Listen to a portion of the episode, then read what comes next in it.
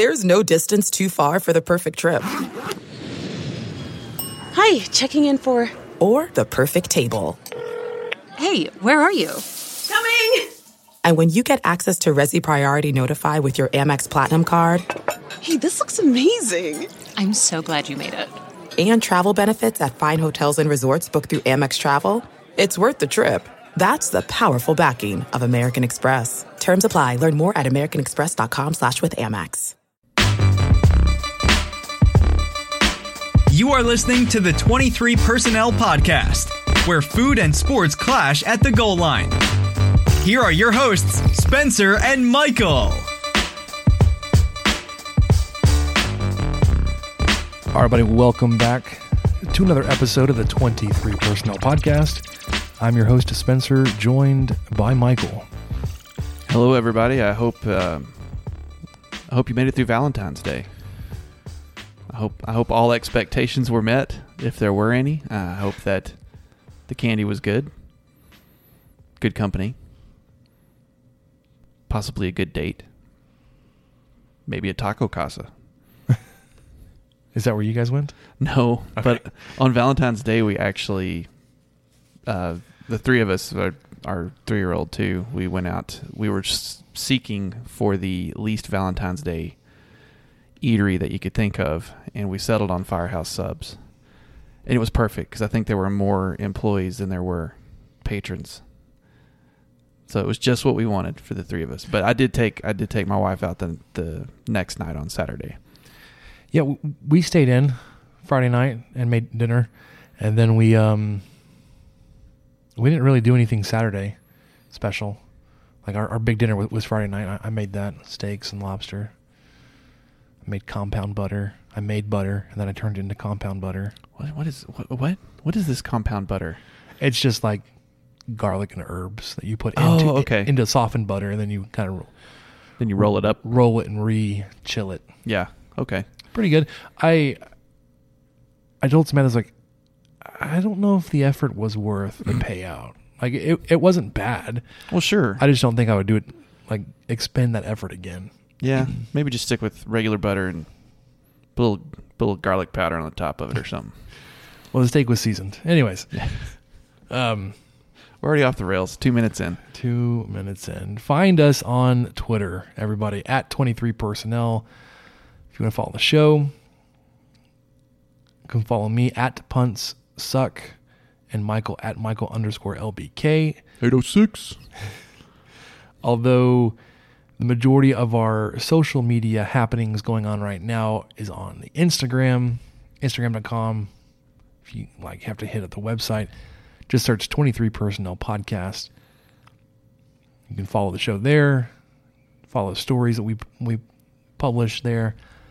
And then if you want to pick up some 23 Personnel Podcast merchandise, some shirts, hoodies, long sleeve, all kinds of great stuff, teespring.com, search for 23 Personnel. Yeah, I got to hit you up on that. We'll talk about this afterwards. I may need to get some gear. Man, I thought that was muted. Great. Well, and spoiler alert, we're about to talk about some basketball, and I was trying to get ready and prepared, and my computer was not muted. You're just too excited to talk about this Oklahoma State game. I am so excited to get through the basketball section of this week's podcast. Yeah, me too. You want to go ahead and fire it up, or should we tease what we've got going on? Let's go ahead and so we're going to talk about basketball, obviously, talk about the one game that we had between our episodes, Oklahoma State, and then preview the next two games, Wednesday night versus Kansas State, and then Saturday evening at Iowa State.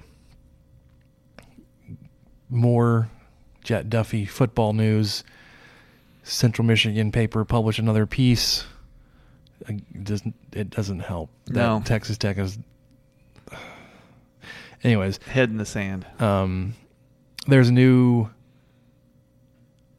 coaching hire on the football staff, and then we're going to recap the baseball opening weekend, probably a lot more in depth than you would expect us to go through for 23 Personnel Podcast. We obviously would recommend you guys listen to the Dinger Derby podcast for all of your Texas Tech baseball content hankerings. Keith Patrick's got you all kinds of connected there. But I watched every second of the weekend series that I could, barring any of the TexasTech.tv technical difficulties. That was stupid. And then we'll talk about the upcoming series this weekend. Your questions, if we have any, and what we learned. Hey, we do have some questions. Matt Wells Headset himself has sent in some questions. All right. Well, let's talk about some basketball first. Okay. Here comes Stevenson. Spins.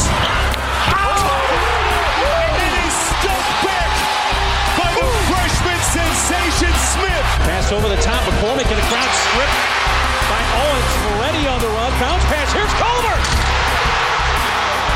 Evans. Yes! Game over. Mooney with a crossover and the lob to Owens. Now the shot clock is at three. Mooney spins, fires. Oh! To go. Edwards with a three. Good! What a shot, Kyler Edwards. Moretti double into Tariq Owens, who puts it down. Moretti. Odiasi crowbars it in. Shot clock down to 5. Got the screen. Here's a three. Good! Culver got the separation. Oh, big shot. Woo! Stepping up big time. Dagger. Culver with the dish. Odiasi. Can tie it at the line. That's it. There's a new member of the Final Four Club, and they hail from Lubbock, Texas. The thing I'm most excited about is that we have a baseball bumper this week. Oh, man. Yeah, we should have teased that. I just did. Oh, that's true. All right, so... A live tease just right now.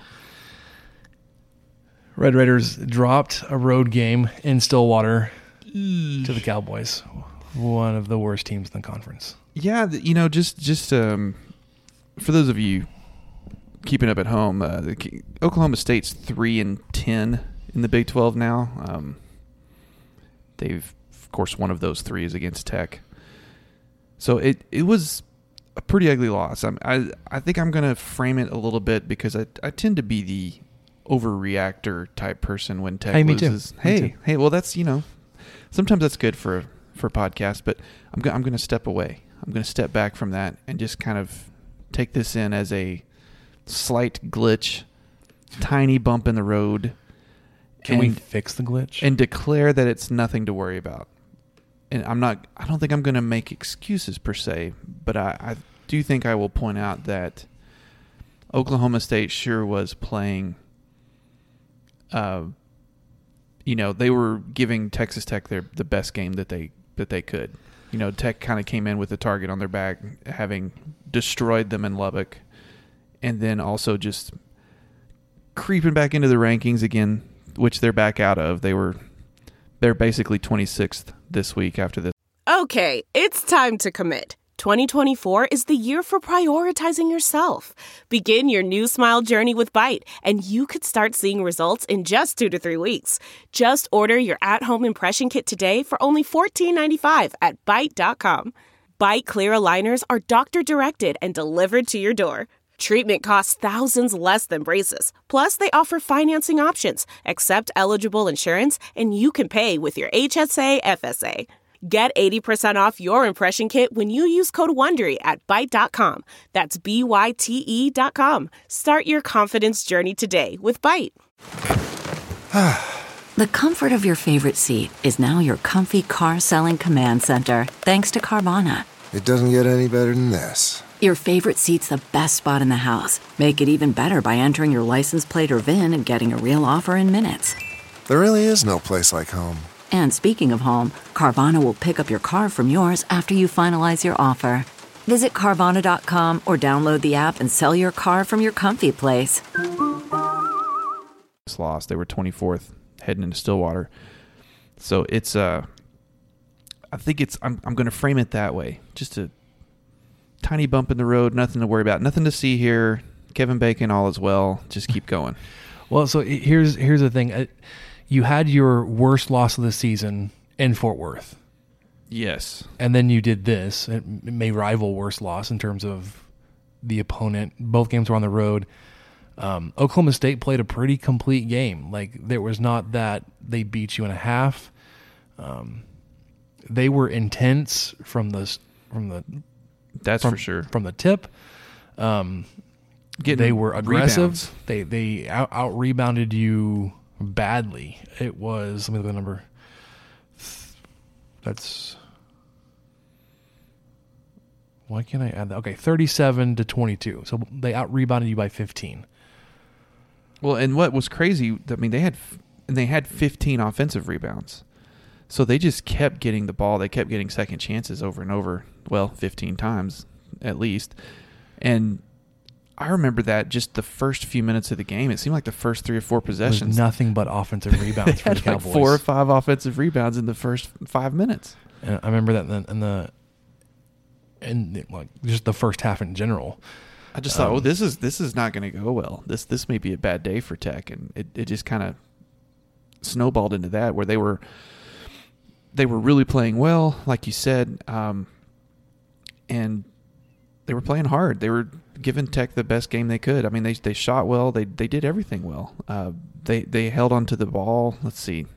I mean, Tech had 15 turnovers, which is not great, but Oklahoma State only had 16. So that was kind of a, I don't want to say it's a wash, but there wasn't a big disparity there. It's 6 blocks against you. Yeah. They had 2 players score 16, Jonathan Laurent and Caleb Boone, who is not a great free throw shooter, but went 12 of 14. Yeah, he was pretty great on Saturday. Scored 16 points with only 2 field goals. Yeah. They had 4 guys play 35 or more minutes. So they had 4 guys that played everything, and then they rotated out the 5th guy. Davide Moretti played all 40 minutes for you. Kyler Edwards played 39. Jamias Ramsey played 35. You did have 4 guys in double figures. Moretti had 15. Kevin McCullough had 15. Ramsey had 14. Edwards had 12. Holyfield. I think this is one of those games. Like, this is a. You see this time and again. When he gets in foul trouble early, it is going to be a fist fight. Like, you're gonna like. It's going to be a close game. Yeah. Because his defensive presence. Is certainly missed. I think he picked up, 3 fouls in the first 5 minutes of the game, and then he sat the last 15 minutes. It was very quick. And then 2 minutes into the second half, he picked up his 4th foul and then sat again for a long time. And he did eventually foul out, but it was later in the game, but he missed. I mean, he played 14 minutes. Yeah. He was out. And he's been averaging 25 before this? 22. He was... It's 223, I think. Right. Well, he was, I think the way I looked at it last week, his first 6 or 7 Big 12 games was about 22 with 3 fouls. And then his last 4 or so were he had 33 minutes or something like that with 3 fouls. I mean, he was just able to stay out of foul trouble. And obviously, that's pretty easy leap to make. No foul trouble, then you get to play more. So he obviously was not going to be able to play as much on Saturday, popping off 3 real quick. And, a lot of the arguments kind of been made. I'm not the one that's really making. I'm kind of just repeating what other people have said, that as important as Ramsey is to this team, Holyfield may be more important, because his absence, for whatever reason, I mean, when he's not out there, or when he's not on his game, one or the two, Tech really struggles.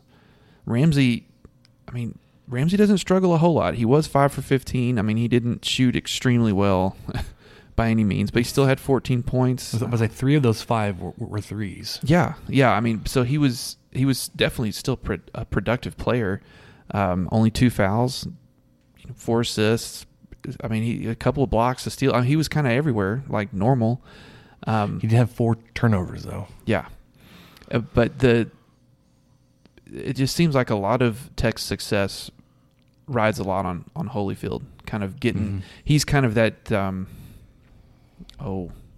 missing piece that if it's not quite there, then you're really going to struggle to replace what he can provide when he's able to stay on the court.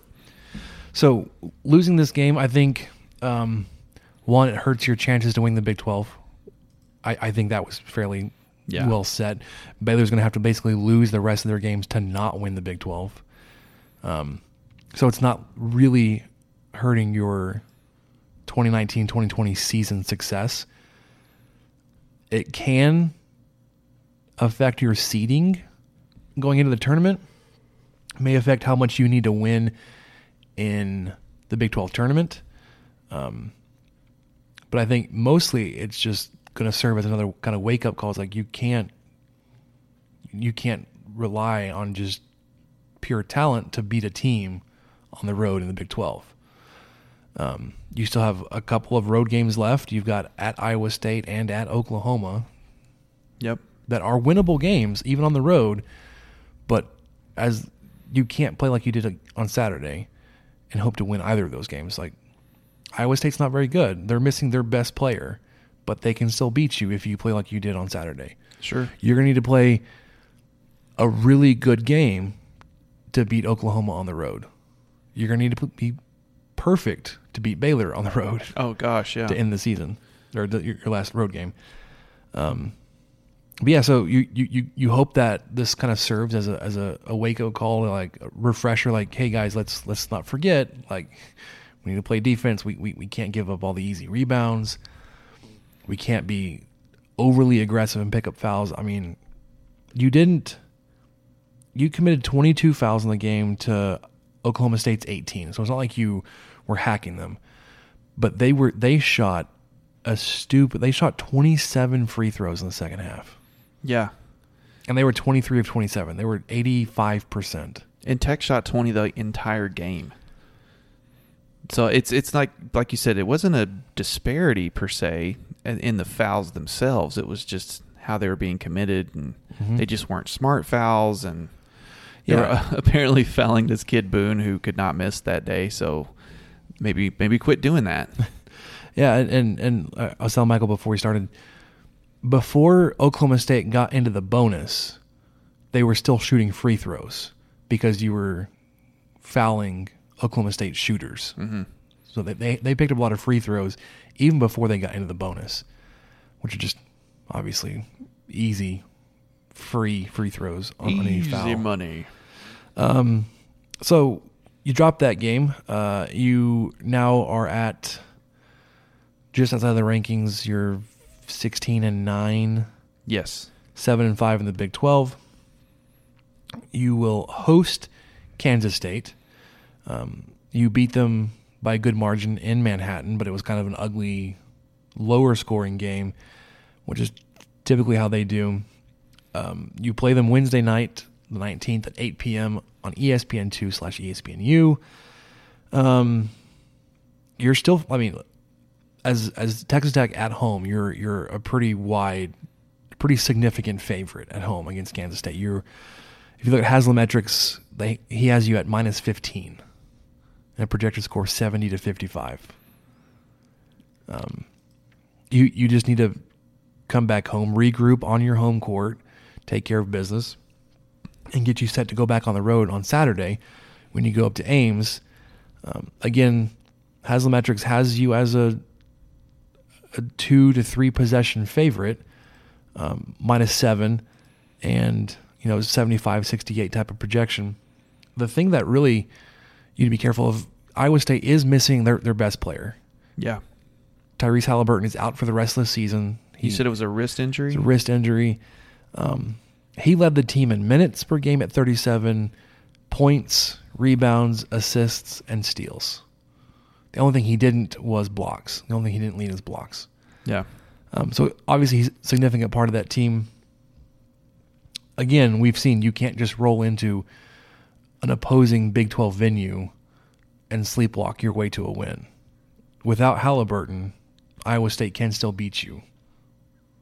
So hopefully the game this past weekend against Oklahoma State serves as, like I said, a wake-up call. Haslametrics and Ken Palm both have – are still fairly strong, have strong opinions of you. Haslametrics has you at number 11, Ken Palm at 16. This is after the game in Stillwater, so any drop was not very significant in their rankings. still set to make some late season, I wouldn't say heroics, but hijinks to pick up a few late season wins to get you rolling going into postseason play. Yeah, I mean you're kind of losing. You're losing ways to boost your resume, at least realistic ways. I don't want to already claim the game in Waco loss before we play it because obviously that's ridiculous to say. But that's really tough. That's going to be a very tough game for Tech to win, and it's going to be a pretty tough environment. And so between that and Kansas, those are the only real resume boosters you have left for your quadrant one or whatever the terminology is for the Joey brackets and whatnot. But it's going to be tough for Tech to really improve their stature the rest of the year, and this loss in Stillwater does not help that at all. So Tech needs to, I mean, obviously they've got to win all the games they can, but I think they need to have some statement wins. I think if they're going to let Kansas State hang around and Tech ends up winning by 3, then that's not going to really be great at home. And as hard as it is to play on the road in the Big 12, Tech needs a big statement in Ames this weekend to kind of get their name back out there. But I don't really care about a ranking. The ranking's not bothering me that Tech's been drifting in and out because I think it's deserved. I think there's some weeks they've played like a top 15 team, and there's some weeks where they've played like a top 30 team. And yeah, it makes sense that they're kind of drifting in and out, and I think they almost do a little bit better. You know, Dan's kind of made this argument too, that they almost do a little bit better when they're kind of more of an underdog, more of a chip on your shoulder kind of thing. So it, obviously, the season still, there's a lot left to play. There's a lot that can happen, but Tech's just running out of ways to improve their hopeful and, probable tournament seeding. Yeah. Still lots of meaningful and exciting basketball left on the schedule. But I don't know about you guys. I think a game can be 10 times more exciting if you're putting money on it. Sometimes we have gut feelings about a matchup, not always the right ones, but sometimes we're just betting on our team because they're our team. Regardless whether you've been betting for years or you're ready to play for the first time, MyBookie is your best bet this season. So if you're going to bet this season, basketball, NBA, all that good stuff, do the smart thing. Go to mybookie.ag because no one gives you more ways to win. And if you join right now, MyBookie will double your first deposit. Use promo code CHAIR to activate the offer. It's promo code CHAIR, C-H-A-I-R, to double your cash. Visit mybookie.ag today. You play, you win, you get paid. So we've got football up next. And I don't really want to play the intro music to football. This doesn't feel like a... No, like it kind of felt weird last week, but I'm going to hold off this week because we're talking about Jet Duffy, and it's not good, and it's not something we need to be super excited about sure. Especially how Texas Tech, the university, the athletic department is handling it. There was another article that Central Michigan University Life paper. Sorry, the Central Michigan University paper, Central Michigan Life, correct, published. I think it came out Sunday afternoon. And it was basically their response to the initial article they ran a couple weeks ago. And it says, headline is, "The process worked. CMU responds to transfer quarterback Jet Duffy's recruitment, Texas Tech sexual assault complaints." Author Evan Petzold is the guy that wrote the first one. Right, I don't think I ever mentioned that last week. So good job by you, Evan. I didn't mean to leave your name out. Yeah, and he and I had a little interaction on Twitter. because at one point, like deep in the article, kind of buried, I would have been a lot more forthcoming with this little nugget, that here, I'll just read it. See, he says, this is like the second or third to last paragraph in his article. The only action taken by the university was recently deleting Duffy's 2019 player profile from its athletics website, thus removing him from last season's roster. Following the publication of this story, as of February 17th, Texas Tech put Duffy, who wore number 7 for the Red Raiders, back on the 2019 roster. So when he got to that part in the article, I flipped over and I pulled it up real quick. And I was like, no, he's on the roster. And he said, you know, he responded like at the time that I wrote it, it wasn't. He actually included a screenshot. He's got a screenshot up there now, in the article now that shows the 2019 roster with guys like Armand Shine, like, you know, in that part of the in the roster. Numerical order, by your jersey number. Armand Shine, who would not still be here for 2020. Rico Jeffers, who wore 6. Adrian Fry, who wore 7. Maverick McIver, who wore 8. Yeah, and Duffy wore 7, so he should have been right there. And he's not on. He's not listed in that picture. Not in that shot, no. But I checked just before we recorded, and yeah, he's back on there. So it's weird, like why they would take him down. Yeah, or why they would put him back up. Like if you took him down, that's one thing. That's fine. He left your team, and it's kind of not like, I wouldn't say disgrace, but like this is not somebody you want to be highlighting or making a connection back to Texas Tech, as this is not a very great story. Yeah, very. But why would you put him back on the roster? It's just a really passive PR move, which I find interesting. And the other thing I found interesting was something that we'd kind of hinted at last week, but to hear someone actually bring it up, the main, the main thing that was the result of this Title IX case against Duffy, where he is alleged to have drugged and raped this woman who has come out and, you know, publicly talked about what happened. And anyway, it's awful and it's terrible. And that's what we're dealing with here. But the way it was resolved through Title IX was they had a mediation, and that meant that all parties agreed to participate in a, quote, voluntary resolution. And what struck me as interesting from the Central Michigan article that was just recently posted, they had a quote from Colorado-based attorney John Clune, who has represented women in sexual assault cases against high-profile athletes, including Kobe, Jameis Winston, Johan Santana. Anyway, here's what he had to say. He said, quote, if a school was motivated to bury something, getting it into mediation is probably the best way to do that. Generally speaking, that's the optimal way for a school to make something go away quietly, to get everyone to sign on the dotted line. And I don't disagree, because there isn't a finding in that kind of case. There's not a responsible, like we saw when in the first Title IX incident, Duffy was found responsible for 2 sexual assault allegations, whatever, in the Title IX. Sure. Whatever, however you want to phrase that. When it goes to mediation, there is no ruling of responsible or not responsible. And the university and athletic department may be able to shield themselves from having to respond because it did go through mediation. Right. They may be like, well, it's a privacy thing or whatever they want to say, or it's been resolved. Sure, yeah. We have the paperwork that says it's been resolved because the two parties signed it.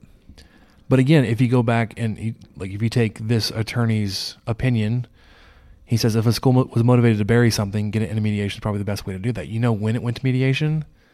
Days after Bowman was injured. Right. I wondered, and we're not sure when that was scheduled, though. I mean, because it was reported to Title IX. Texas Tech could clear that up. Yeah, they sure could. But it was resolved. The timing of it looks terrible. Who knows? Maybe they wanted to. I don't know, because the victim,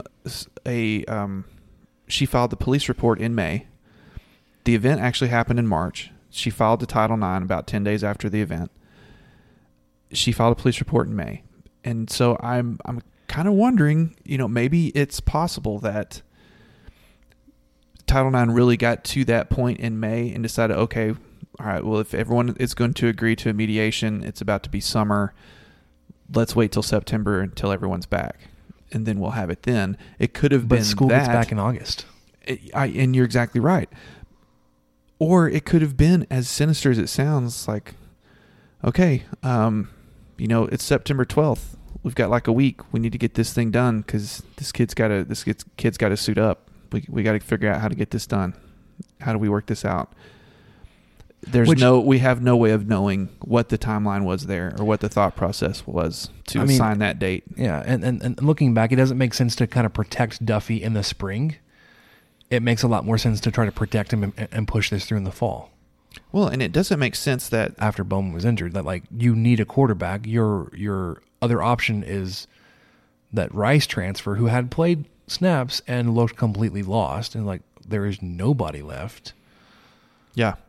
Well, it doesn't make sense too, that right around the same exact time that in March, when all this happened, Wells suspended four players that same month for quote unquote violating team rules. And I almost know for a fact that one of those rules was one of the players lived with his girlfriend, and that wasn't cool.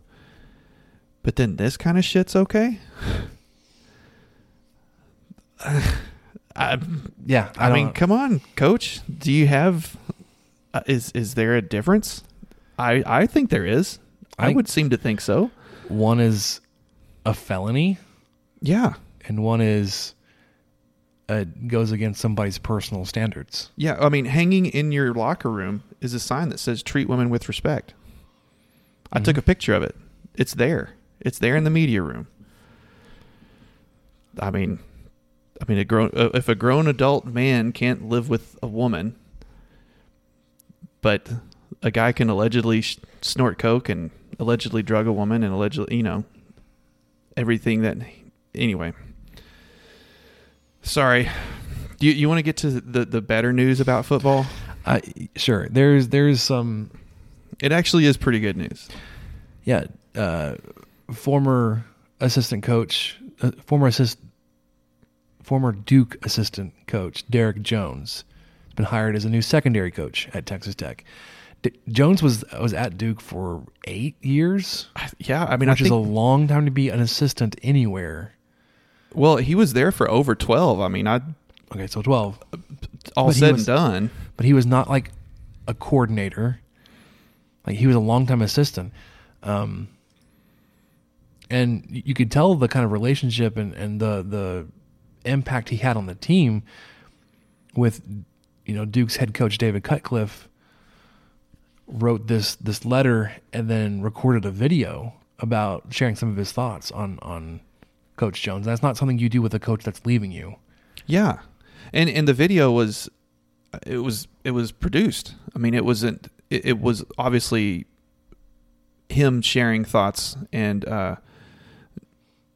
you know, Derek also sharing thoughts too, but while they were, you know, airing these out and talking about each other and you know, being really happy for one another, and they were playing video highlights in the background, and there was music, and there was, I mean, it was a produced thing from the Duke Athletic Twitter. Yeah. It's not like, you know, Coach Cutcliffe sat down at his desk with his iPhone and recorded a selfie video. I was like, hey man, thanks for all you've done for us. We're really excited for you. No, this was very personal. And so it's one of those things that, cause friend of the show, Rob Bro brought it up. It's, you just don't see this. You don't see someone who's so genuinely happy for their assistant and had worked with them for so long, and then to see them get to move on and make a video and make it, you know, players. I don't know. I think it's a really good sign. He seems like a great guy, and obviously a very committed coach. And man, if he can get Tech secondary in the top 120th in the country, whew.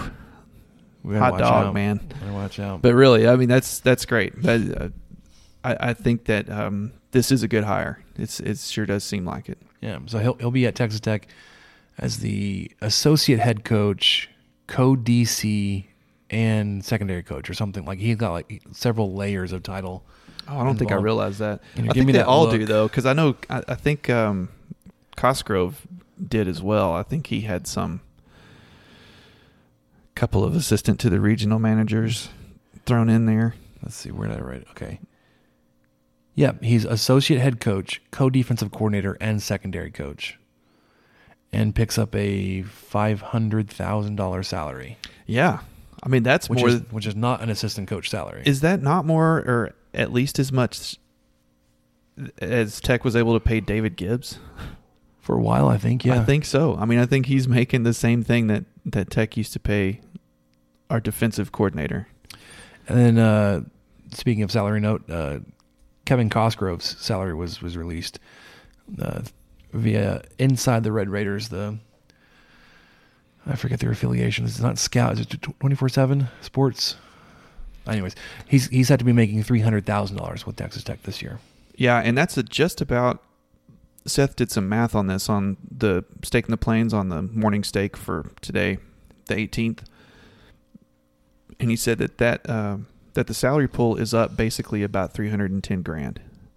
So that's good. I mean, anytime that Tech's able to throw more money, you can get some better guys, some more quality guys in, some more experienced guys in, and hopefully compete in all facets of the game, instead of just focusing on a couple.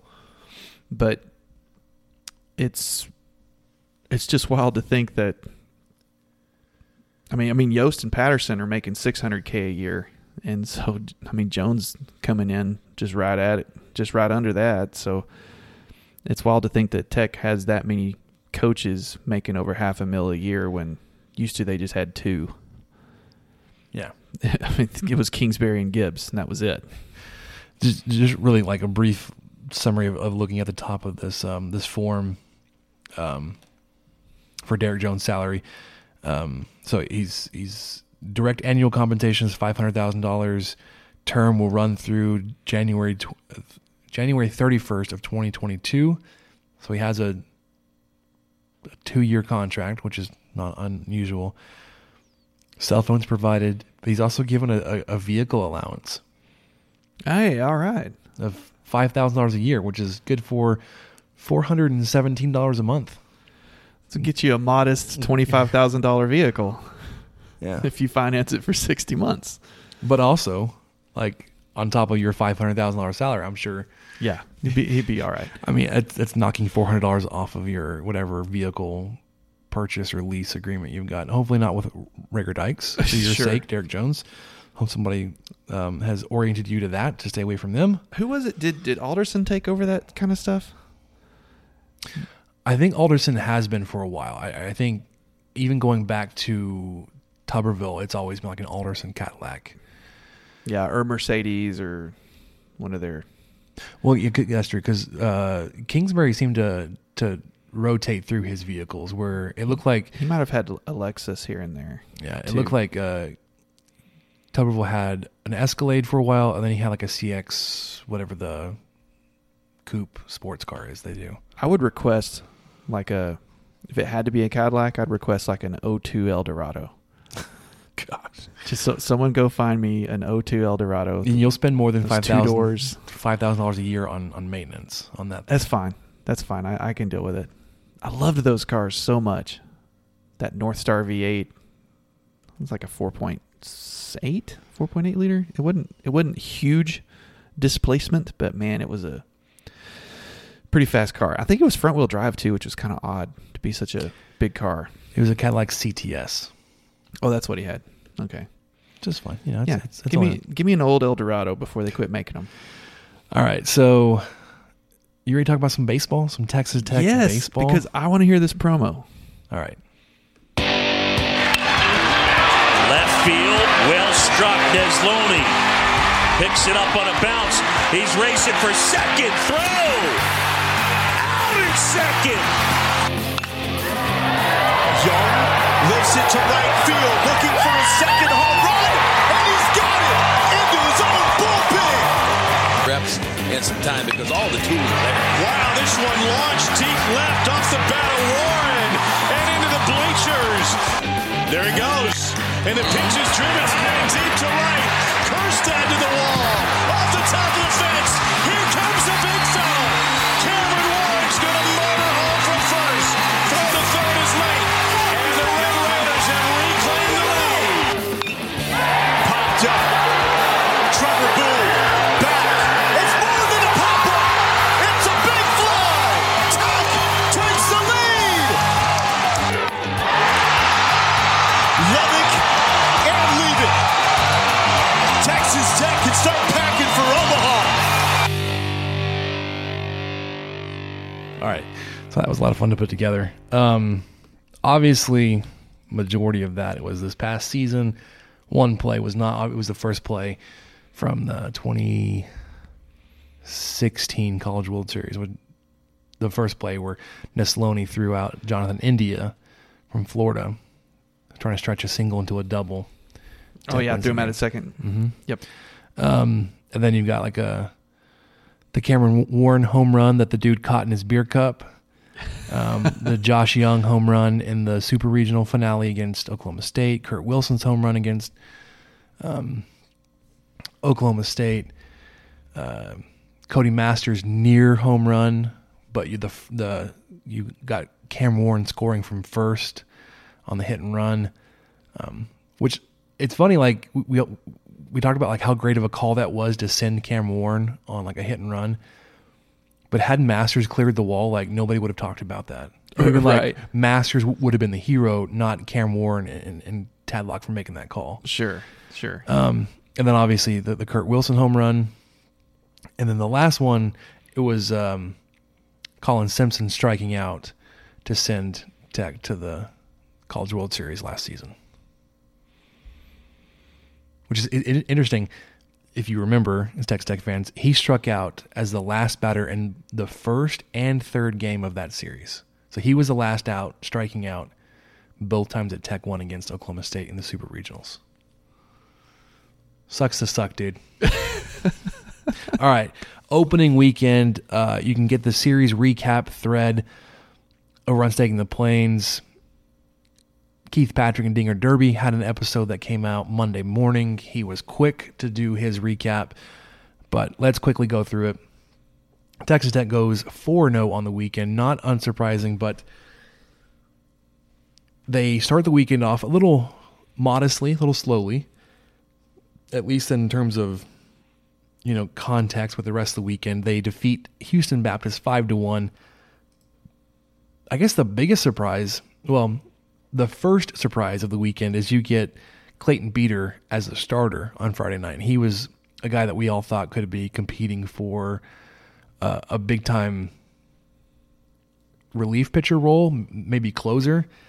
He comes in and starts the game, throws 6 innings. Nobody else on the weekend throws more innings than Beater did, and he was a guy that you thought would be a reliever. Yeah, even I noticed and thought, man, how is he? He's still out there?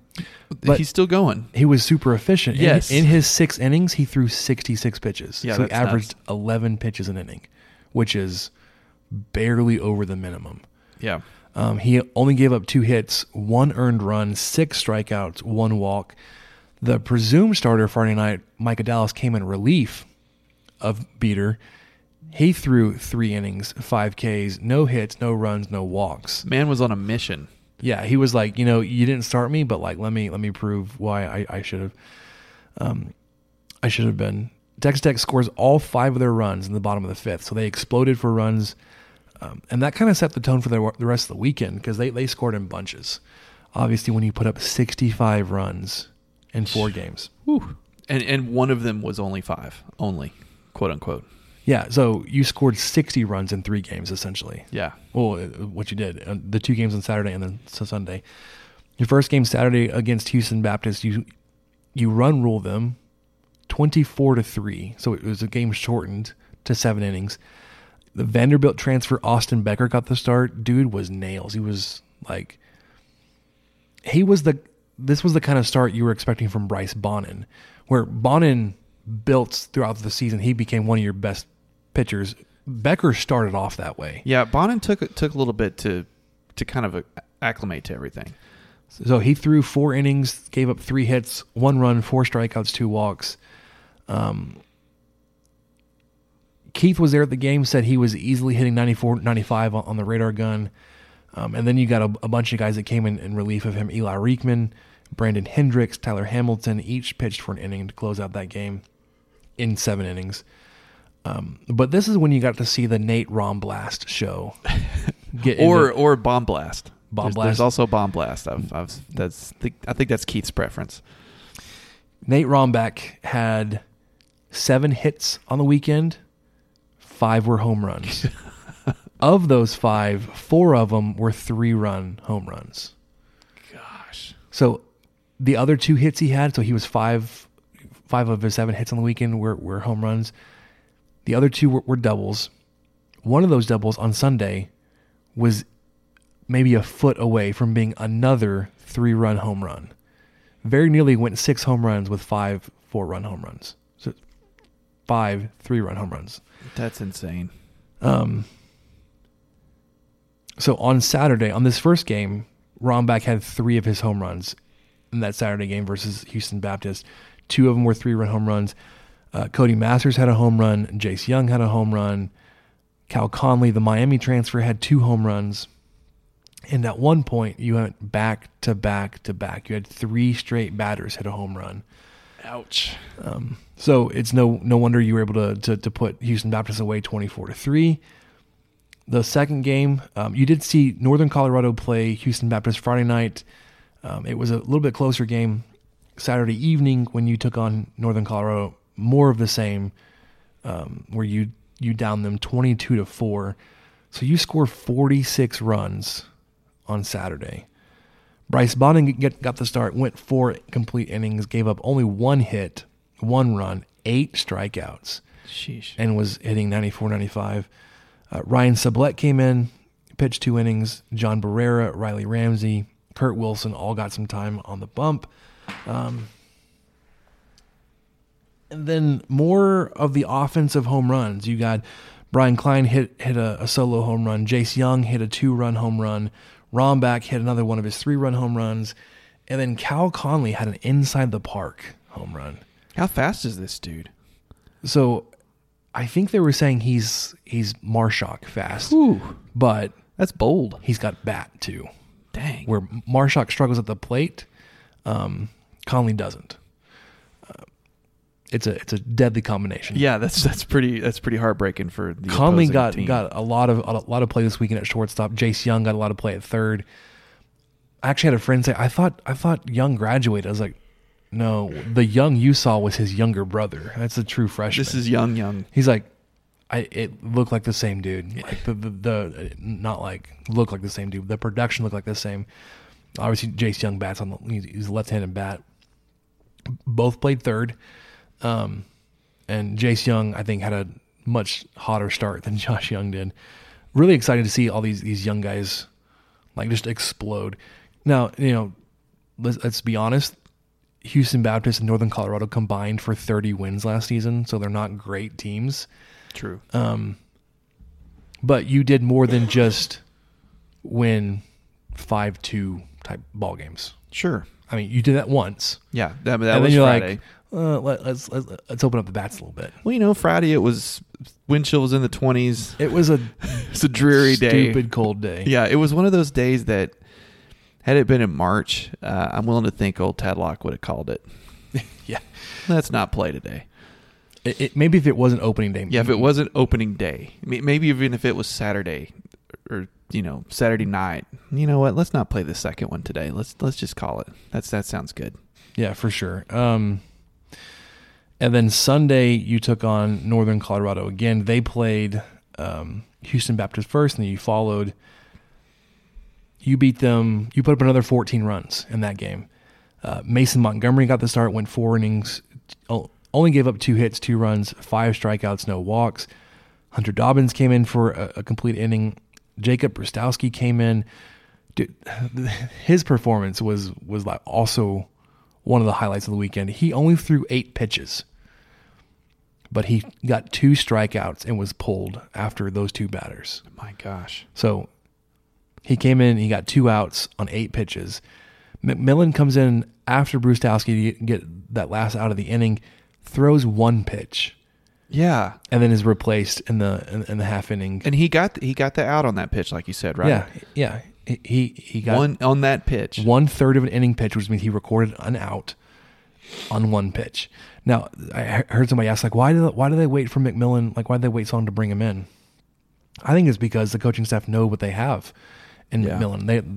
They wanted to get him some work because I think everybody pitched this weekend. Yeah, or at least very close. Well, I was about to ask you. I mean, nobody pitched twice, right? No, and there's no reason to. When you have this kind of depth. I mean, my God, it's staggering.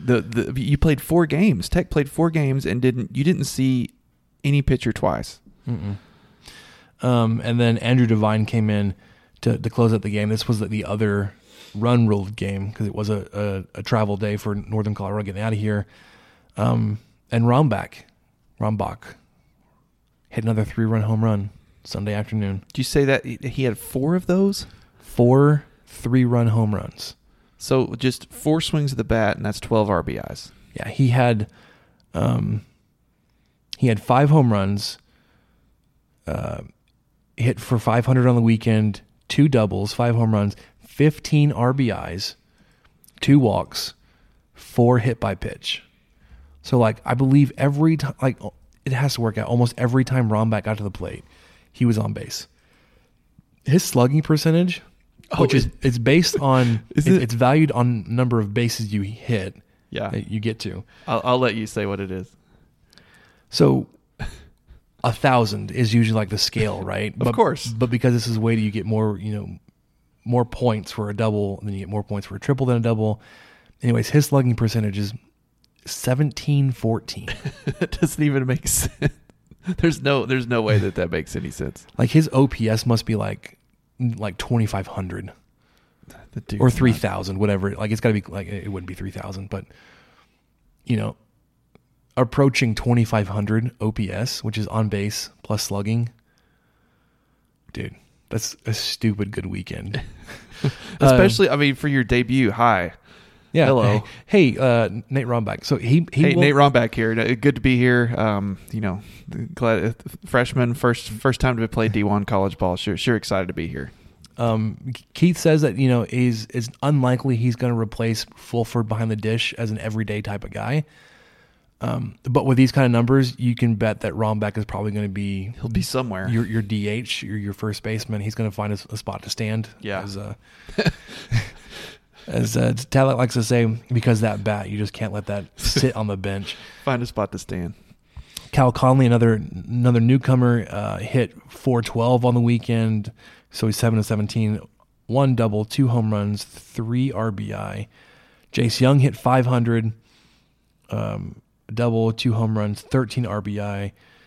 These other batting averages were ridiculous. Dylan Noisy hit 571. Drew Baker, who I think probably played in 1 or 2 games, 385. Brian Klein played every game at second base, 500. TJ Rumfield, a guy that you were kind of hoping to hear from last year, he got a little burn this weekend, hit 583. And then of some of your stats, especially your offensive stats, you scored 65 runs. That ranks first in the Big 12. And second in all of college baseball. I want to know who scored more runs in the opening weekend than you did. Yeah. You averaged 16.3 runs per game over your 4 games, first in the Big 12, second in college baseball. Your team batting average. So, if everybody that went to the plate, your team batting average is 438.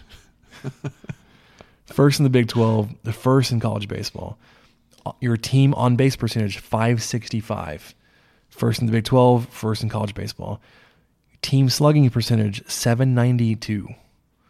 First in the Big 12, first in Division I. Your ERA, your pitching, as good as they did, the runs they surrendered were earned runs. So your ERA is just over 3. Fourth in the Big 12, 100th in college baseball. Okay. I see that changing a little bit. Like, it'll trend downwards when you get more innings from your starters.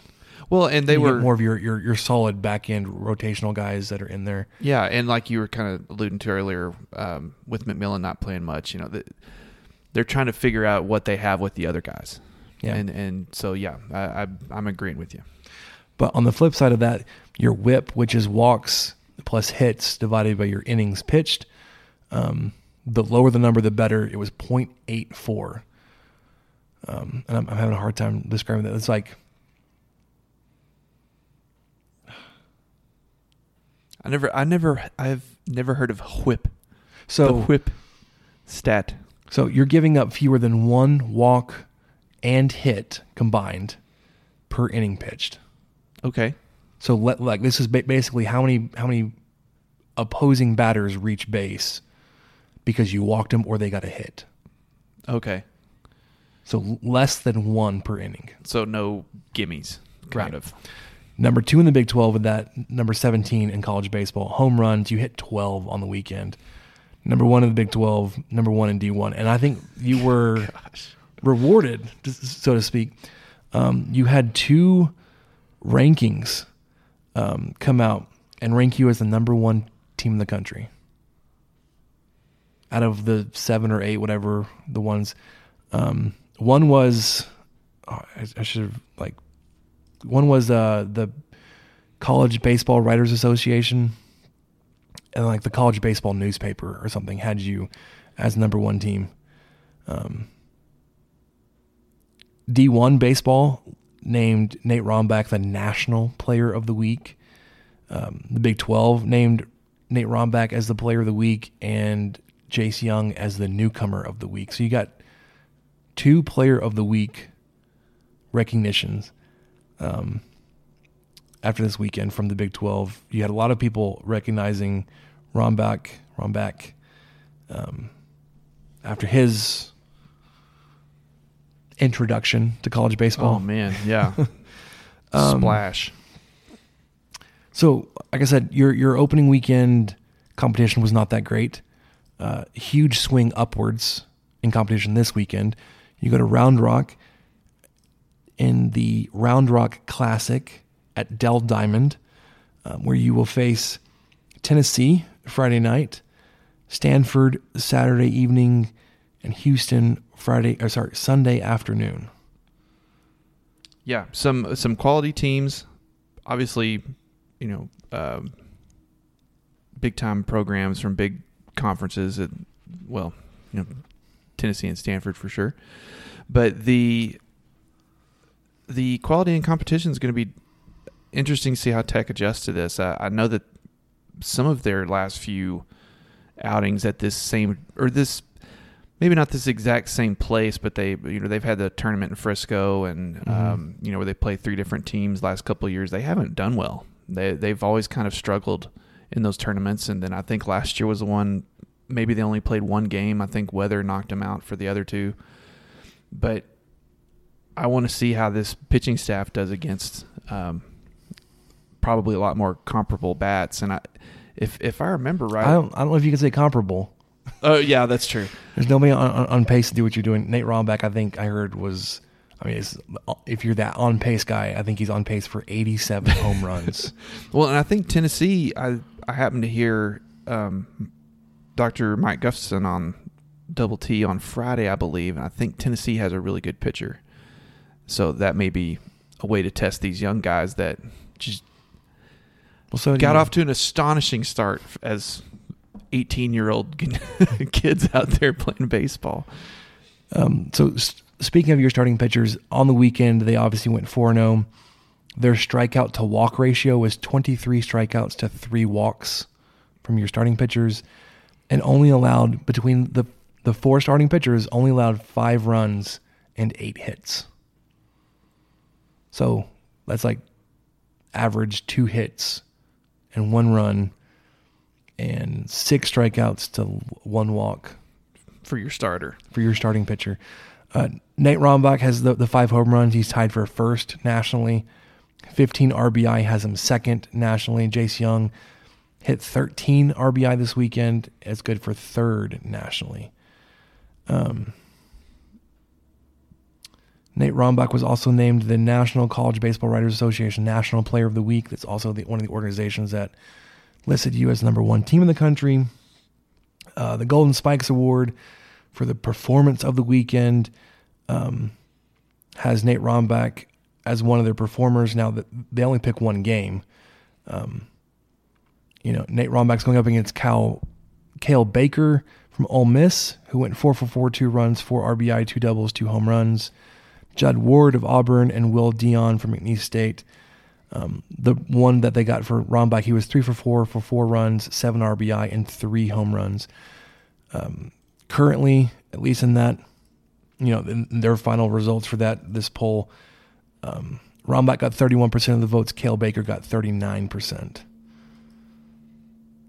So the polls, updating the polls, college baseball writers, there's so many. There's 2 number 1s. USA Today has you at number 3. Perfect Game has you number 3. Baseball America has you number 4. D1 Baseball has you at number 6.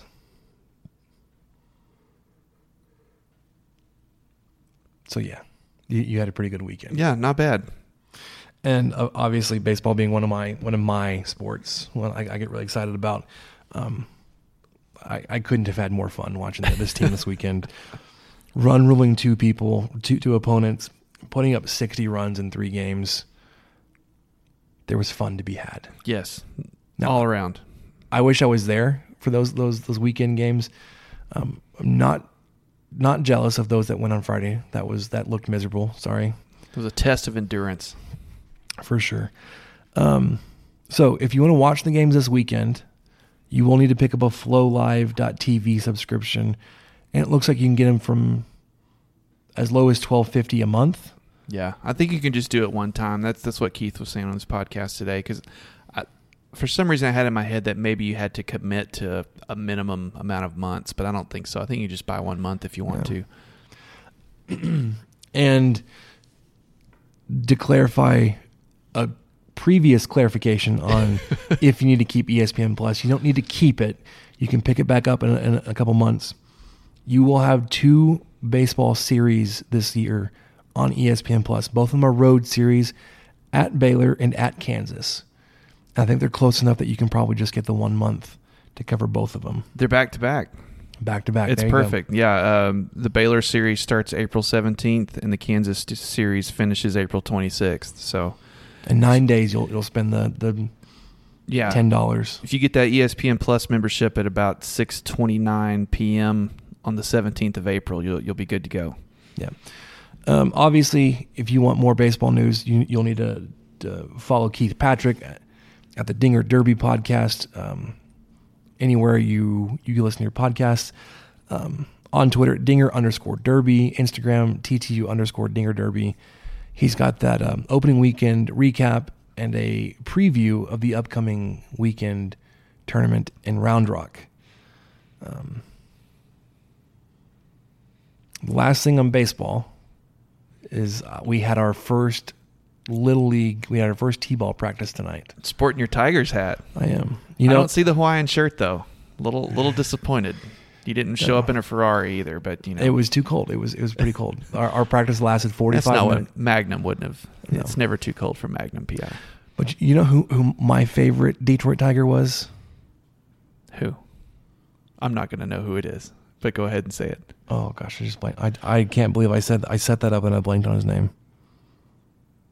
Tom Selleck. No. Okay, when I think about this, I'll like just blurt it out. Oh my gosh. Like, okay.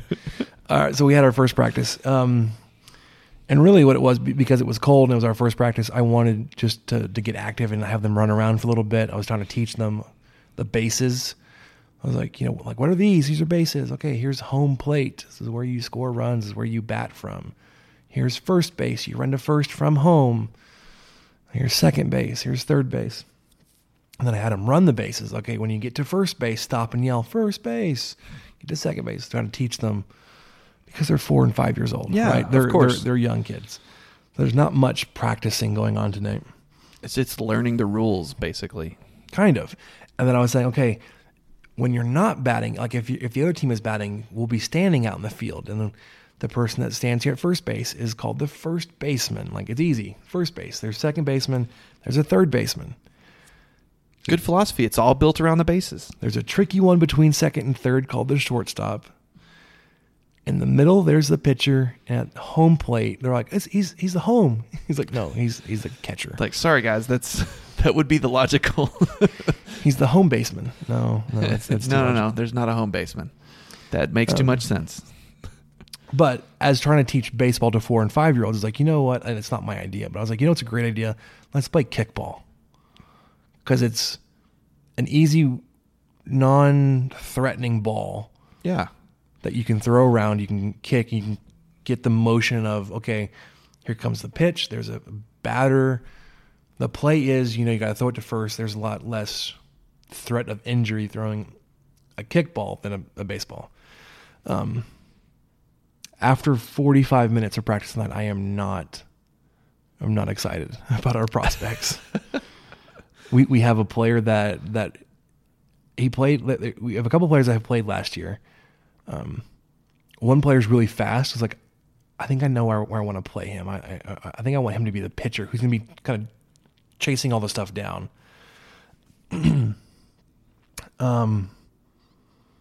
The hand-eye, foot-eye coordination was not good. Even with the kickball? Even with the giant kickball, there were some people that were like swinging and missing. I was like, oh my gosh, this is going to be... At least in our modified T-ball league, they get to hit off the tee after they miss 3 pitched balls. But we're going to be working a lot of individual small groups in batting, so maybe they'll get a lot more practice at it. Yeah. And then run to first base. And then on defense, I'm basically like split the field in half. If it's going to the pitcher, second baseman, or first baseman, the play is get the ball to first. So if it's on the right side of the infield, the play's at first. If the runner makes it to first safely, our next attention is on the next batter. Just like we're gonna stop. Like we're gonna stop them from running any further than it was second or third. But then our focus is gonna be on the next batter getting them out at first. Yeah. If the ball goes to the left side of the infield, it's get the ball back to the pitcher and stop the play. Oh, yeah, that's right. That's how the rules work with this. Yeah. The pitcher has the ball. Everyone has to stop at their base, right? The last one they touch, unless they're forced ahead. Oh, even the last one they touched? Last one they safely touched. So if they're a step away from reaching home and the pitcher stops the play, the batter has to go back to, the runner has to go back to third. Mm. Okay. Because, one, they wanted to avoid the... Well, was he more than halfway? Like the judgment of like, just, would he have scored? No. There's no judgment. It's just a flat out nope. Just go back to the last base. Yep. You legally touched unless you're forced to the next one. Gotcha. So my plan is to, like I said, basically split the baseball diamond in half to start the season and say, anything on this side, play goes to first. Anything over here, the ball goes back to the pitcher. Yeah. Like, I don't want you chasing people down at third, trying to make a tag out at home. I don't want you going to second, because if you throw it to second and miss, it's going in the outfield. Everybody's going to score. Yeah. Nobody should be throwing to second base. We'll see. And then, like I said, I want to get a lot of one-on-one, like not one-on-one, but a lot of attention into batting and get a lot of people more practice than we got last year. We'll see, though. Seems like a good plan. I had a couple parents, and I don't know if it, like... I'm excited that they offered to help. I'm also like, could you tell already in one practice that like I needed help? Which is fine because I only had the 2 coaches, me and this other coach. And she was more like I should have given more direction. I learned. Sure, yeah. Yeah. Story of my life as trying to manage people. Yeah, I should have given more direction. I could say that probably at least once an hour. Huh? I should have given more direction on that. So yeah, they didn't read my mind. That's crazy. Why didn't they read my mind?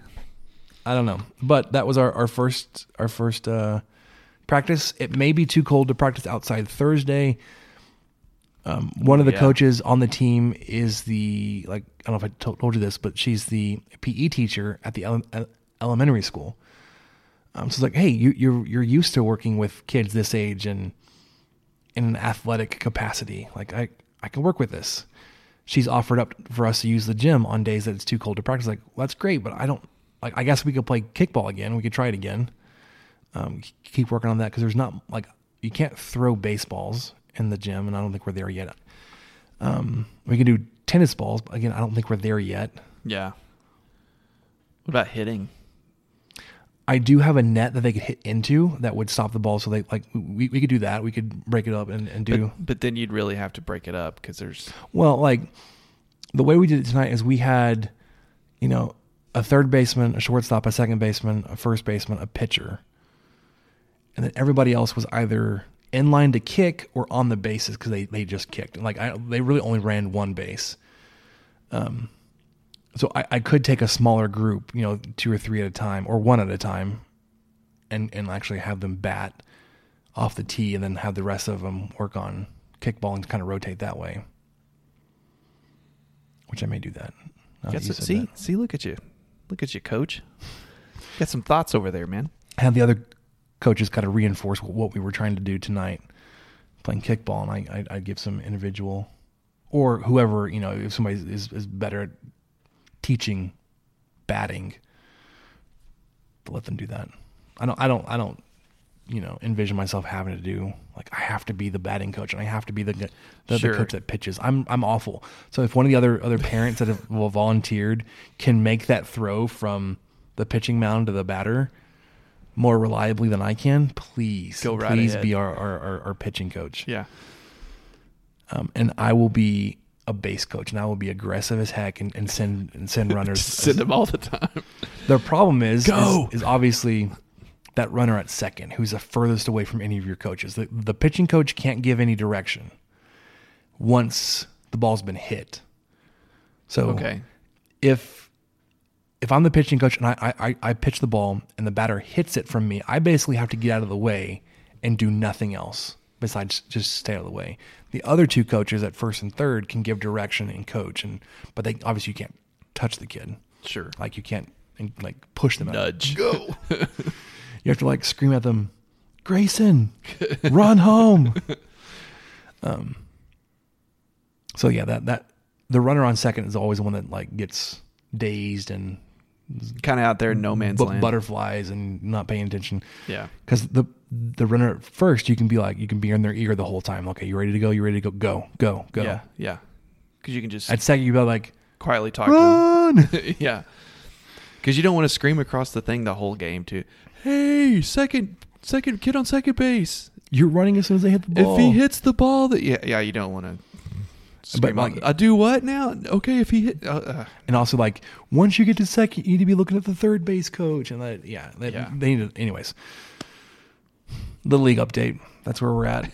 This will be like our going yard section until the spring grass starts to grow, which I thought was going to be soon. But every week when it freezes, like no, we're gonna delay that just a little bit longer. But yeah, I'm. As long as there's not like snow and ice, I'm probably leaning towards having practice on Thursday night now that I've thought this through. So, okay. Michael, are you ready for questions? I am ready. And you said we did have some. Yeah. All right, let's do this. Now, are these really the questions that I was called here to answer? Who's in the box? Oh, what's in the box? I'm Ron Burgundy. Who typed a question mark on the teleprompter? You want answers? I think I'm entitled. You want answers? I want the truth! You can't handle the truth! All right, so questions. You mentioned Matt Wells' headset. I'm sorry. I'm realizing this. Like, I'm still not over the throat issues that I've had since I had the flu 6 weeks ago. The longer we go into the podcast, the less voice I have, the more effort I'm having to exert to have a normal voice. You also just coached baseball tonight too. Well, there wasn't a lot of yelling though. But I'm sure you had to just talk more. There's more talking, but like, yeah. If I don't give effort, then like the more froggy and the voice gets like, yeah. And I'm sure it's annoying to listen to that. So I apologize, but I did not think I'd still be dealing with a weak voice 6 weeks after having the flu and all the crap I had going on with my throat back then. And I'll still get like a sore throat every now and then. It's strange. It's just unforgiving this season. No, Matt Wells' headset. My reaction is that some Tech fans are being a bunch of Nancy's about the loss, talking about the basketball loss to Oklahoma State. Baseball team looks good, though. Tadlock ought to have a summer home in Omaha by now. You know, I don't disagree. Yeah. It's like a vacation home, a timeshare. Like I'll be there June and July. Just, you guys got to get out the rest of the year. Yeah. You know, a little bit of money invested in Omaha Steaks. All right. So his questions, he actually submitted questions. He had the reaction and then questions. My questions are as follows. 1, give you a 7 seed right now. Do you take it or roll the dice? I do not like the 7 seed in the basketball tournament. You would roll the dice? I think I would. Even if that means I would take it. I think I would take it. Taking a 10, which you would still play the 7. That's 7, 8, 9, 10, like in that range, which you're pretty close to you're probably going to have one of those. I think I'd rather have 7 than 8 or 9. Well, because here's the thing. If you're 7 or 10 and you win, then you get the 2 seed the next round. Yeah. If you're 8 or 9, you get the 1 seed the next round. But it's going to be harder to win that 8 or 9 possibly. Right. So I think I'd rather, if not the 7, then I want the 10. Oh, that's interesting. Because I don't want the 8 or 9, and well, I don't want to have to play the 1 seed. You can be the underdog, too. And I don't think a Power 5 team can fall to like an 11. Not typically, no. Unless they're a team that won their tournament or something, and they're awful. But see, I wouldn't mind an 11 seed. And take on like the number 3 seed in your bracket, which you were last season. Yeah. That's when you played Buffalo. No. I think they were they were the 6. Yeah, Buffalo, so you played the second game. You played one of the Kentucky schools, Northern Kentucky. But they would have been 14. Is that right? So Buffalo beat because if you're the 11 seed, your first game is against the 6 seed. And last year, Buffalo, as a 6 seed, won that game. Yes. And then you played them. Correct. But if Texas Tech is the 11 seed and they win their first game versus the 6 seed, then you'd play the 3 seed, which is where I think I was going.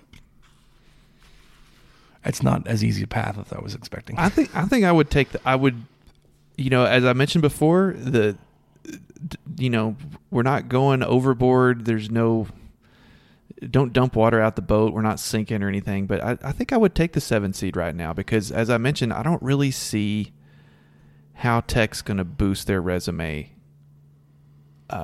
much more than where they're at right now. You'd have to beat that are left, Kansas and or Baylor, to do it, and then you'd also have to. You probably need to beat the crap out of like Kansas State and Iowa State and Texas and OU. I mean, you would have to. I mean, UT, you could probably get by with a squeaker at home, but I mean, I don't think you can do that against Kansas State. Ramsey, one and done. Possibly. As we kind of dove into that a little bit on the Slack chat. If Zaire Smith is as great as he was, Ramsey's stats are way better. Way better in almost every category. If you're just looking at straight up stats, so yeah, I mean, there's a very good chance of that. He may be one and done. I'm to the point now where I'm going to be surprised if he's not. And he keeps going up these draft boards. He's a talented player. I think he's more put together than Zaire was at this age. I think he's not quite as raw as Zaire was. I think he's on the bubble of being a one and done. I think he probably could go and be drafted this year regardless, but I think if he continues to perform well and if the team makes a deep run this spring, he can improve his draft stock and like really go to a good team and set himself up. The other argument with that is that next year, supposedly the draft's going to be really stacked, which would encourage him to go now. Right. But if he doesn't, if he stays, he could play with Micah Peavy, Joel Ntombwe, Namari Burnett. Like next year's team, talent-wise, is going to be off the charts. You still hypothetically have a shot with Ntombwe's younger brother, who's maybe reclassifying to this upcoming recruiting class. In his recruiting class, he's the number 1 recruit. Oh, yeah, that's right. Yep. and he could reclassify and join, like, and be on a college roster this fall. Like I said, hypothetically, you still have that shot since you have his brother on your roster. And then Tyreek Smith is the other player that you have now that we would hypothetically get back. Because the thing that's been pointed out is those scholarship numbers don't work out. Mm. I think currently, right now, even without Burnett's, without Ntombe's younger brother, you're plus one. So there's one player on your team now that would not be returning in a scholarship capacity. Benson. Well, not no. I Benson's on Scally. I think it was including like seniors.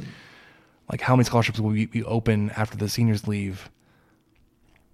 Minus the new guys coming in, I think you're still one over. Okay. And well, I think it was because Benson got added on. You're like, well, now what? I mean, there's been scholarship players transfer. Yeah, like, and I mean Malik transferred, Moore transferred. I mean, there's been some guys transfer out of Beard's system.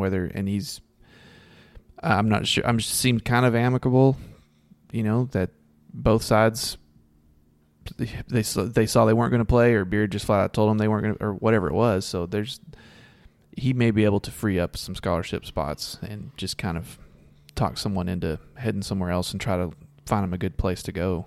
And how that worked last year it was a guy that redshirted, didn't play. And you look at the redshirt guys this year, Tyreek Smith and Joel and Tom, was like, I don't want either one of you to leave. That's a good point. We need the size and the offensive presence that they can provide, as also being, you know, nearly 6'8", 6'9" guys. So yeah, I mean, it would definitely favor him if the draft is going to be that loaded for Ramsey to go ahead and kind of move on now. Also could help with the scholarship numbers. Question number 3, why would anybody drink diet soda? Here's the thing.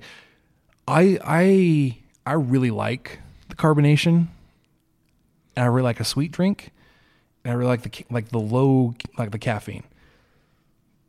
But if I'm drinking like a full sugar soda, like where I could be drinking 2, 3, 4 of these a day, that's like 500-600 extra calories in just a beverage. Yeah. Like I will acknowledge that I'm addicted to soda, and I justify it by like, okay, well, you know, at least it's diet soda. I'm probably giving myself cancer with aspartame and all the other crappy, you know, fake sugars I use, but at least it's not, you know, real sugars and real carbs that I'm just ingesting at my desk. Yeah, we drink for a lot of our broadcasts. Whoever's coming over to whoever's house will, you know, we'll text the other and, hey, you know, you want a soda or anything? And it's almost always a diet version of something, and that's my only thought process behind it too is I just don't want the calories because we're not all skinny like you, Matt Wells had said. Yeah, I mean, and whoever's behind this account. You're obviously a svelte, you know, a nice AT&T Slim, you know, possibly a Bose. You know, Bose has a nice figure.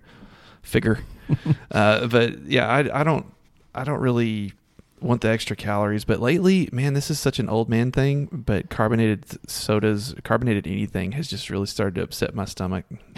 Because Spencer's asked me the last several times, hey, do you want a beverage? And I've said no for the last several times, but I never actually told him why until now. And you like, when you say no, I don't go to get my own. Yeah. I'm like, well, okay, fine. I won't get mine. I just say no because, because I don't know what it is. Because I really was into those Spindrifts and stuff, and the, you know, the flavored sparkling waters. And then I would drink one for lunch, and then my stomach would just turn upside amongst itself the rest of the, you know, half the afternoon at work. And I finally figured out, I think that's what it is.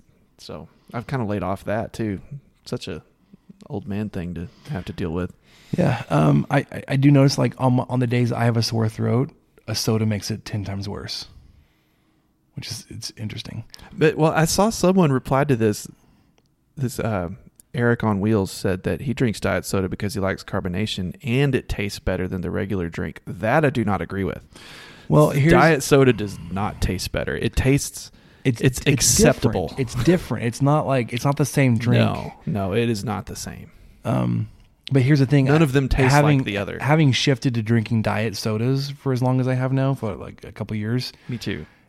Like drinking a regular soda is like, it's work. A punch in the mouth. It is so dang sweet. You're like, I can't do this. Well, it's not just the sweetness. It's the, whew, I'm full. I'm full now. I can't do anything. I need to go lay down because I had a soda. I had a sugary soda. I like to make the joke with Samantha that like she gets on to me for how much soda I drink. I was like, well, it's diet soda. It's like, that doesn't matter. It's like, it's basically water. Okay. Yeah, really. Especially when it's like when I it's chemically water. Pick up like a caffeine free diet soda. I was like, this is water. Okay. Don't at me, bro. No, it's cool. But yeah, then Matt Wells headset replies with that Greta gif. How dare you? Brian Bradley replied and said, you take the 7 seed all day at this point. Wells' headset calls him a pink raider. Will be a 1 seed by the time Beard starts wearing a headset. And then Brian Cooper at local nerd LBK says, he responds to all 4 of these questions. 1, yes, if you get to the final 4, you'll need to go through tough teams anyways. He's talking about taking the 7 seed. 2, I feel he's out after this year. Talking about Ramsey. 3, 0 calories, plus some diabetics can't take so much sugar. Ah, I didn't think about that. And the 4th question that we haven't answered yet. Better Lubbock breakfast spot, Pancake House or Breakfast House? I'm going to have to look at you because I don't think I've been to either. Lubbock Breakfast House. Is that the one at University in the Loop? Yes, and they have a second location on 19th and University. It's just next to IHOP, oddly enough. Yeah, I've been to neither. I like Cast Iron Grill, the one on 19th and like basically the highway, basically I-27. Yeah, I like Picante's off 34th, a little Mexican place. They do a fantastic breakfast. Burrito Tower, Tech Cafe, Rain Cafe is probably my favorite. I think Rain Cafe would be my favorite breakfast place in town. Not Rain Uptown, even though they serve kind of pretty much the same stuff, but just Rain Cafe because it's got the old school. You've kind of got a mix match of the white coffee mugs. Mm. Allison may not get the same coffee mug I do, but they're both white. And there's always someone running. I mean, you've got like half of your coffee drink, and you look over and it's full again. And splash. You're like, I have to guess how much creamer and sugar to put in. They make French toast, and they batter it, of course, because that's what you do with French toast. And on the outside of the French toast, they add, I believe it's cornflakes. What? So you get like that nice kind of just slight crunch with your French toast. Phenomenal. Mm. Rain is my favorite breakfast place, but between Pancake House and Lubbock Breakfast House, hands down. There's just too many people that go there. I don't go there anymore. It's just too popular. Every time I drive by there, there's people outside waiting to put their name in for the table. Maybe not even have their name on yet. But yeah, if you want more, you have to know somebody that's eating there. Yeah, and like hey, I'm gonna take your table. But Rain though, man, Rain's still it gets busy because it is good, but it's not quite on that level. So I would suggest that. Okay, let's get to what do we learn. What did we learn, Palmer? I don't know, sir. I don't know either. All right, so one of the things I just learned. Baylor basketball did win tonight versus Oklahoma. So now they've won 23 straight games. Ooh. Now, the best in the Big 12 in terms of winning streak in Big 12 history, having just surpassed the 96-97 Kansas Jayhawks. Yeah, that's going to be a tough game in Waco. You think? Yeah, for sure. I didn't see this coming, and I don't pay a lot of attention to other conference schools outside of like Kansas and West Virginia, and only thinking like, oh, they're usually some of our more difficult opponents. Baylor was good last year, but not like this. Yeah, and it's not like they picked up like. Like they turn their roster over with a bunch more talent. Like these are guys that have been there and have been developing. Credit to there were quite a few outlets and polls and stuff that saw this pretty early, and I just couldn't. I thought, man, how are they ranked so high? So and what? I disagreed. I was like, "What is? No, that's dumb." Oh yeah, well, and you know, look who ended up being on the right side of that. But yeah, they're 24-1. Unreal. And that one was it their first game or their second game? I think it was their second.